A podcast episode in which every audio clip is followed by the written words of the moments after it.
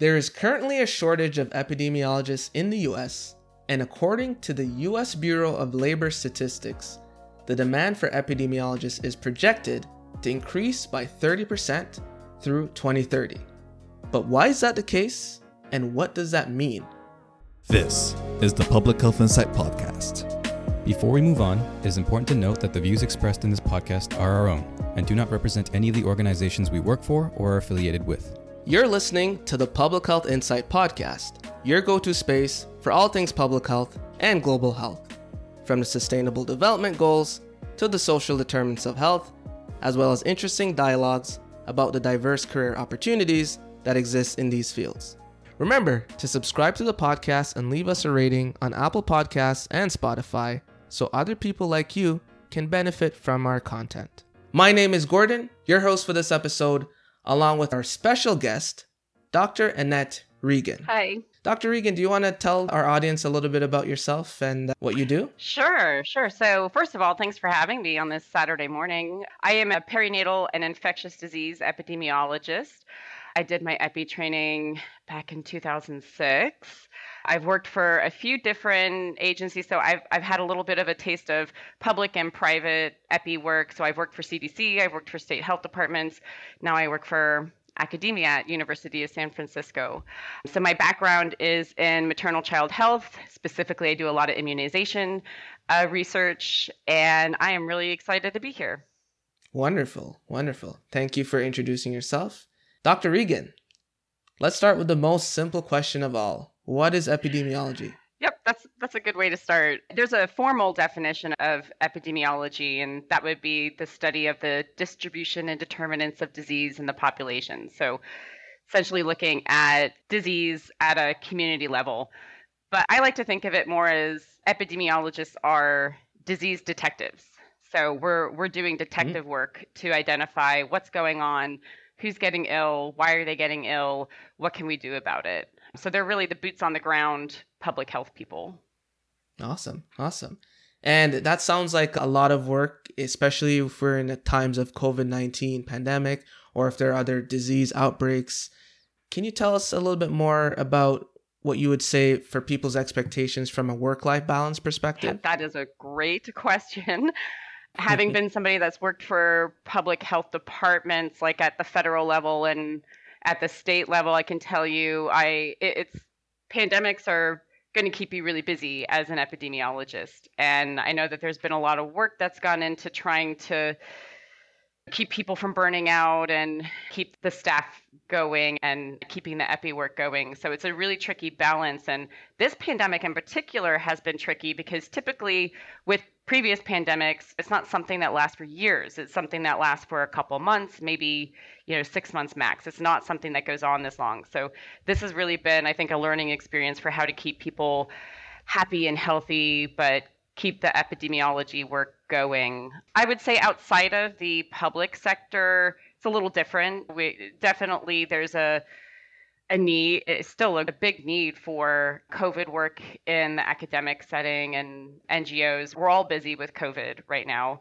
but I think the pressure is a little less. Like if you're working for the state or a local health department, you could expect to be, especially during a pandemic, but even outside of a pandemic, you could expect to be on call. Some people, especially mm. if you're one of the medically qualified epidemiologists, you might be on call.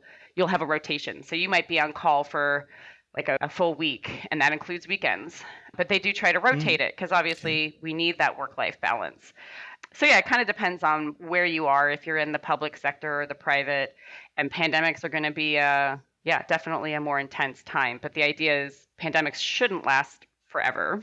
And for folks who want to get sort of a real world experience learning, uh, getting some insights from epidemiologists. Are there opportunities typically where someone can shadow an epidemiologist or work to just understand a little bit more about what that work entails to know if it's for them? Is that common? Yeah. So, I mean, it gets a little tricky in the public sector just because there are, you know, restrictions on data and if they're working with patients and things like that, there can be some confidentiality things. But I think public health professionals are pretty open to being shadowed if somebody reaches out to them, especially if they're already in a public health program. And most MP Masters of Public Health or MPH programs that would give you training in epidemiology have a practicum requirement where you would actually be placed at a site and that would give you the opportunity to get some on the ground experience although I appreciate that you've already committed to the master's program at that stage. But I think reaching out to public health professionals, they're pretty open and pretty nice people, pretty open to sharing their experiences and like to get involved in mentoring and advising. So I think there's some opportunities out there if you put the hand out. Mm-hmm. Perfect. If you could pick out a few core competencies of what would make an effective epidemiologist, what would those be?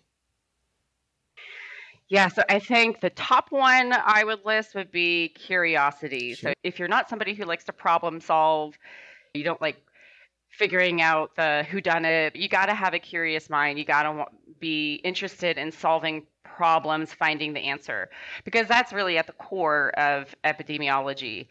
So if you just don't care, probably not for you, because you're going to have to do a bit of work to get to the solution. Um, I think you also got to have some critical thinking and problem solving skills. It would help to have some analytical abilities. So it is helpful to have a like for data, working with data, and because a lot of epidemiology is data driven. And I also think so, leadership obviously, all public health professionals, I think, need to be leaders. But another biggie that's really emerged during the pandemic is communication. Mm. So I don't think we get a lot of training in this, at least not when I was doing my, my public health training. But I think it's something we really need. So being good communicators. As an epidemiologist, you're going to be doing some amazing analyses. But at the end of the day, you're going to have to take what you did, drill it down to the basics, and be able to communicate it to everybody. So if we can't do that, we're not really doing a great job at, uh, not really doing a good job. So I think that's something that's a really good skill to have as an epidemiologist to be able to communicate to everybody what you're doing and what it means and something that we learned we need to do maybe a better job at during the this pandemic. Wow, I'm curious that about of all the five things that you listed, really only uh, as a technical skill, there was really only one in there uh, being data analysis, and the rest is around that mindset, that curiosity, how to be effectively communicate maybe orally and through data visualization and things like that. So I think that was pretty enlightening for me. Yeah. yeah. The analytic is definitely there, but there's a lot more to it than just that. If you're just interested in analysis, I would say there's other areas as mm-hmm. well, like biostatistics or data science. But to be a really good epidemiologist, it'd be nice to be well rounded and be able to do all mm-hmm. these because you are you're going to have to if you're going to do field epi, which is where we actually go out to a community that maybe is experiencing an outbreak, you're going to have to work with people. Mm. You're going to have to go out there and maybe ask some sensitive questions that they aren't going to be super happy about answering. You're going to have to go out and maybe implement control procedures. Like there's a lot of social things that you have to do as an epidemiologist. So having that communication and social skills is can be really really handy and it helps to like what mm-hmm. you're doing. So if you don't have that curious nature then you know it, it just because that's what I love about epidemiology. Like I love I get called a data geek sometimes, but I mean I love that somebody hands me a data set and they're like I have this question and I can't figure out the answer. And that's one of my favorite things about the job. Going through this data and being able to say you know a couple weeks later this is what i think is going on.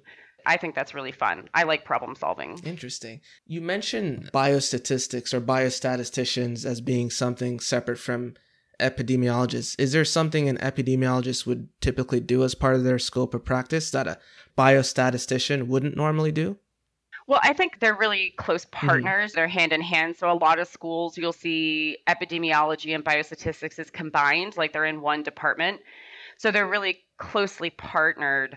But I would say, in general, biostatisticians are maybe less involved in the actual going out and collecting mm. the data. They're very heavily involved in the right now, I've got the data this is the best way to analyze it. I need to be careful because this variable is mm-hmm. distributed one way and this variable has a lot of missing. People didn't complete this one question very well.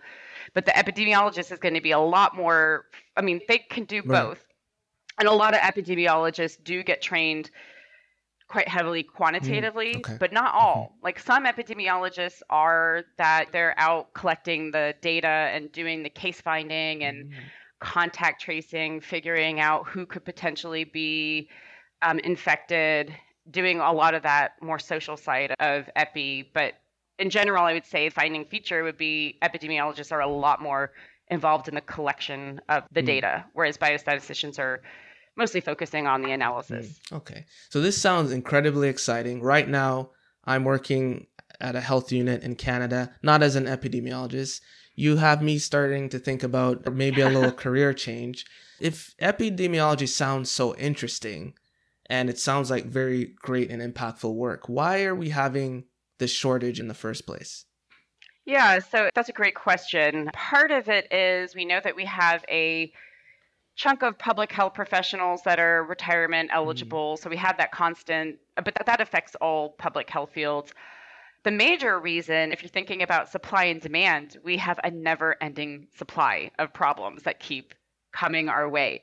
Even before COVID, we had Zika, we have a serious opioid crisis. Uh, We have a never ending stream of problems that keep coming our way. And as these problems build, the demand for epidemiologists to, to help tackle these problems just increases. And I think the pandemic really showed us that we need to resources pre-pandemic like outside of pandemic we relied really heavily on contractors and short-term workers and that's really hard to do long term and it's not great for people as well to have ongoing like short-term work we want to have full-time jobs with some stability so i think that really this is really eye-opening that we need to have epidemiologists trained in the health departments or private sector ready to go and it needs to be done outside of a pandemic We've got the health problems driving the demand. And I think as part of this pandemic, we're realizing we really need to invest in public health professionals and epidemiologists being one of those areas. And what do you see as the most problematic thing that could come from us not meeting that demand for epidemiologists? Uh, so, one of the problems that I have seen, and just having previously worked in health departments, is so you have all these different functions that an epidemiologist is meant to do. And obviously, when we're in a crisis setting, if we don't have enough people to do all the roles, we go to, all right, what is the most critical? The most critical at the start of the pandemic was figuring out what's going on, how is this spreading, how can we control it, who's getting ill, doing that, doing really intensive trying to follow up every single case to figure out what's going on. Obviously, as the pandemic goes on, it's impossible to follow up thousands of people every day but really intensive basic what we call basic field epidemiology. But that means that all these other things that we're doing we don't have the capacity to do. So that'll be things like investing in our, surveillance infrastructure doing our research and evaluation so looking to see if interventions are working. It also means that we're pulling from other areas. So people got pulled from from chronic disease surveillance. I still am close friends with a lot of my CDC colleagues, and I know people get pulled from tobacco, people get pulled from mm-hmm. reproductive health. So, if we're pulling these people to staff COVID work or whatever the next, maybe it's monkeypox mm-hmm. Mm-hmm. now, then we're not doing that work. And obviously, that work is needed, and it means there's other areas of health that we're unable to address. So, that's really problematic. We want to be able to have our epidemiologists tackling everything they need to without having to pull people. No, that's a very salient point. And working in public health myself, I do see that. I've been pulled into communications, pulled into different departments, and you're Mhm. leaving. We're not on purpose, but that ends up meaning that we neglect certain programs that we would normally staff. And then for sure that could lead to a problem going forward. I wanted to hone in on something you mentioned a little bit before around the competencies that an epidemiologist would need to thrive in their work setting. And that brought up the question around is there a traditional path to enter epidemiology, given that epidemiology could benefit from a variety of skill sets? Is there a one way to get into epidemiology? What are some of those common ways that you tend to see people ending up in epidemiology through their education? Yeah. So the pathway to an epidemiologist, I would say just like any public, any MPH student, there's no one size fits all. We are seeing a trend towards people completing a bachelor's in public health, but by no means is that a necessity. We get people coming into epidemiology from all sorts of different areas. Psychology is a big one, and that was mm. me. I actually did not even know what epidemiology was before I, maybe like a month before I applied to the program. I was a psychology grad, and I love math. I took math classes for fun in undergrad, and I mentioned I'm a data geek, hmm. and I learned what epidemiology was, and I said, I think I actually want to do that instead of continuing with my psychology studies. And I got into the program. I loved every single class I was in. So I was like, this is definitely for me. So there's not necessarily a traditional pathway or one pathway that you have to follow. It does help. It's not a necessity, but it does help to have uh, an undergraduate statistics course under your belt just because it gives you that experience and what it's like. That is not the day to day of an epidemiologist, but you do have to have some understanding of what the different types of data are, mm-hmm. What variables look like, what it would feel like to analyze data. And if you hated statistics, it might be not necessarily, like I said, it's not your day to day, but it, without having at least that first exposure, mm-hmm. hard to say if you're going to like doing the data type mm-hmm. things that an epidemiologist does so it's helpful to have a stats course in preparation, but not necessary. We get people from psych, from health science, even outside of the health sciences. I've had people, uh, I, I've known people that have done their MPH following like business type degrees okay. who initially thought they were going to go into accounting, then decided to do epidemiology. So, really, it can range. You just need to have an undergraduate degree to be able to get into a master's program. Mm. All right. That was very helpful. And that's typically what we see with the different career fields in public health. There's not a linear way to do things, which is really exciting. Gives people the flexibility to explore other areas in their career development as they learn more. So I think that's very important. I know we talked a little bit in the beginning about someone who's interested in epidemiology, but they want opportunities to learn more from people in the workplace. But for internships specifically, is there a process maybe in the US where people who are getting educated in public health or another discipline, if they wanted to pursue some kind of internship in epidemiology, is that something that's commonly available? Yeah, so if you're in a, a master's of public health or an MPH program, not every program requires this. Ours does, and I know a lot of programs do have a practicum component, so like an internship. And if you are a somebody who is planning on going into epidemiology, we'd be advising you to look for placements at like an internship site that is going to give you that epidemiology experience. So I usually recommend trying to find a placement at a local or the state health department. Mm. Because that's going to give you a really good taste for what it's like to work in that public setting and make a decision if that's for you or if you prefer to be in a research setting or in the private sector. I'm down here in Orange County and we have great places to do your practicum like OC Healthcare Agency, Long Beach Health Department, plus we have LA County. So there's lots of good local as well as your state health department to try and find a placement where you can get that experience before you graduate. And typically that's done in the last year of your studies. So it's kind of allowing you to use what you learn in your first year in the actual workplace in your second year. So, yes, everyone, there is a pathway to get an internship in epidemiology. And Dr. Regan did a great job explaining how some of your options to do that. Now, you've kind of already answered this as well, but we've got a lot of questions with people curious about where epidemiologists work. So typically, people think of the public sector for governments, for health authorities in the state. Is there uh, opportunities in the private space, consulting? What is your experience like on that? We tend to think about like contagion and the people that are going out and uh, working up outbreaks and things like that, which is definitely a big part of epidemiology and what I thought I was going to be doing when I started out. I wanted to be like Kate Winslet in, in Contagion. and then I realized it was really, really hard and the work life balance is mm-hmm. tricky but there's actually there's a lot of other roles besides that that Kate Winslet role so you've got yeah even within in the public sector so you've definitely got most epidemiologists work according to the Bureau of Labor Statistics they work for the state government or the state health department. But there's definitely it's been flagged that local health departments really need more epidemiologists. We're just not staffing those particularly well. And then there's also of course a ton of epidemiologists that work at the federal mm-hmm. level like at cdc or other fda other agencies. And, and then you've got international so who and other international organizations. And then outside of the public sector it, there's also a wide range of places for epidemiologists. So you've got hospitals generally have an epidemiologist working in infection control.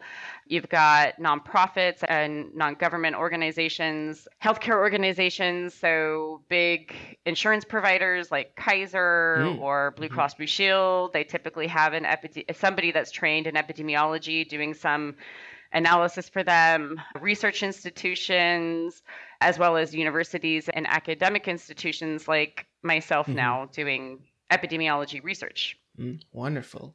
So big range. Yeah, big, big range. range. And while we're on that topic, we have a lot of internationally trained individuals or students who are looking to migrate to the US and are wondering about job prospects and if there's a certain pathway through which they can enter the workforce in terms of the value that they bring. Do you have any words of wisdom or resources that you can point them to? There are quite a few EPI programs that I know for ours, I think our the proportion of international students is somewhere between 15 and 18 oh, wow. percent. So quite a few EPI programs do provide MPH to or do serve international students. And there are some training programs that are available. I know I mentor a couple international students and they've gone on to or this was mostly in research because mm-hmm. that's what right. I do but they've gone on to secure research epidemiology mm-hmm. positions mm-hmm. at different universities and have had the university sponsor their their visa mm-hmm. because they are now upskilled have the epidemiological technical skills to do very specific work one's working in mental health uh, another one is working in chronic disease so there are pathways once you've upskilled with that epi training to find employment in the US. I would say, in honesty, there's not like a large number of positions, but they are there and they are possible. Mm-hmm. And then there's also postgraduate training mm-hmm. programs. Some of them do take international students, and as well as postgraduate epidemiology training mm-hmm. programs mm. that you could do in, in, your home country if you wanted to return. Mm. While we're on the topic, did you want to get into a little bit about USF's new concentration in epidemiology for the MPH program? Sure. Yeah, go for it. Yeah, let's get yeah. into that. yeah. So tell us, tell them so, what do they uh, need to know about the program? When did it start? What does it focus on? So we launched this starting in fall of 2022. So this is an applied epidemiology and population health methods concentration. So we have a couple different concentrations at USF, and that's really to help you specialize in the area that you're interested in and that you want to work in. And up at main campus, we have a behavioral health, we have a health policy, and our um, community and public health practice concentration we've talked about this shortage in epidemiologists and what we decided to do was really enhance the epidemiology training available down here in Southern California. So there are a lot of MPH programs, not as many epidemiology programs. As an epidemiologist, I looked at this and said, there's a need.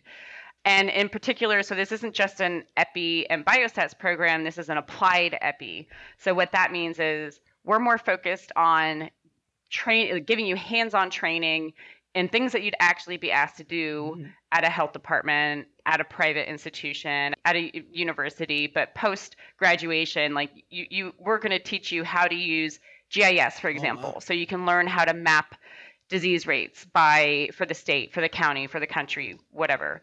We're going to teach you how to program in R and we have a data visualization course that we offer. So teaching you how to actually create the the visualizations that you're going to need to communicate to your health department, to your research team, to the general community, whatever, what's going on with the data. So we really more focus on the hands-on rather than you definitely get the theory, but the emphasis is on how to actually do it so that the idea being once you graduate, you're ready to roll. You're you would be able to get dropped at your local health department or whatever it is and start working with their data and answering all those really serious questions Mm, that they have. okay. It's a two-year program, like the logistics, two years uh, that includes fall, summer, uh, fall, spring, summer. Uh, it's 43 units to complete, and we offer this in hybrid. So you can be, this is all you're doing. If you're a full time, uh, full time employed, th- this could also fit your schedule because we mix between online and in person instruction. So we try to offer Mm. this in a really flexible format so it's available to everybody. Mm, And we take international students. mm, there you go. Apply. Is the application cycle complete for the cohort? The most important question. yeah, so we we actually take applications on a rolling Oh, basis. okay. I believe we do have a few spots still available for the incoming fall cohort if you were interested and obviously we'll still we'll consider applications. We only admit for Mm, fall. right. So we have a few spots left for fall 22 and then if you were interested in applying for fall 2023, of course, we welcome those and um, I think my details are available through the podcast. I'm always happy to speak outside of this with anybody thinking about applying and wanting more info. Perfect. One question we get asked from our international community as well is Is there a certification or examination that one would have to take to become an epidemiologist allowed to practice in the United States? Yeah, and that's a good question. I think I mentioned that there are some epidemiologists that are medically Mhm. qualified and some epidemiologists that are PhD qualified, like Okay, myself. I don't have a medical Mhm. background. So if you're medically qualified, of course, like all- all the rules and requirements that apply to medical professionals would apply to that. But in terms of the epidemiology side, we don't have a certification or or any um, licensing requirements like that. I would say it's helpful to have something in your portfolio to be able to show, like, hey, this is what my training was in epidemiology. This is what I can do. So, if you have like a report that you were involved in, if you have a paper that you published or something, it's always helpful to have that to back up, like, this, in addition to my training, this is what I've done. Um, and then, of course, having generally, you would need a master's of public health to work in epidemiology. So having the degree would be important. But there's no licensure or certification. Thank you for listening to the Public Health Insight Podcast, your go to space for informative conversations, inspiring community action. If you enjoy our podcast, be sure to subscribe and leave us a rating on Apple Podcasts or Spotify. See you in the next one.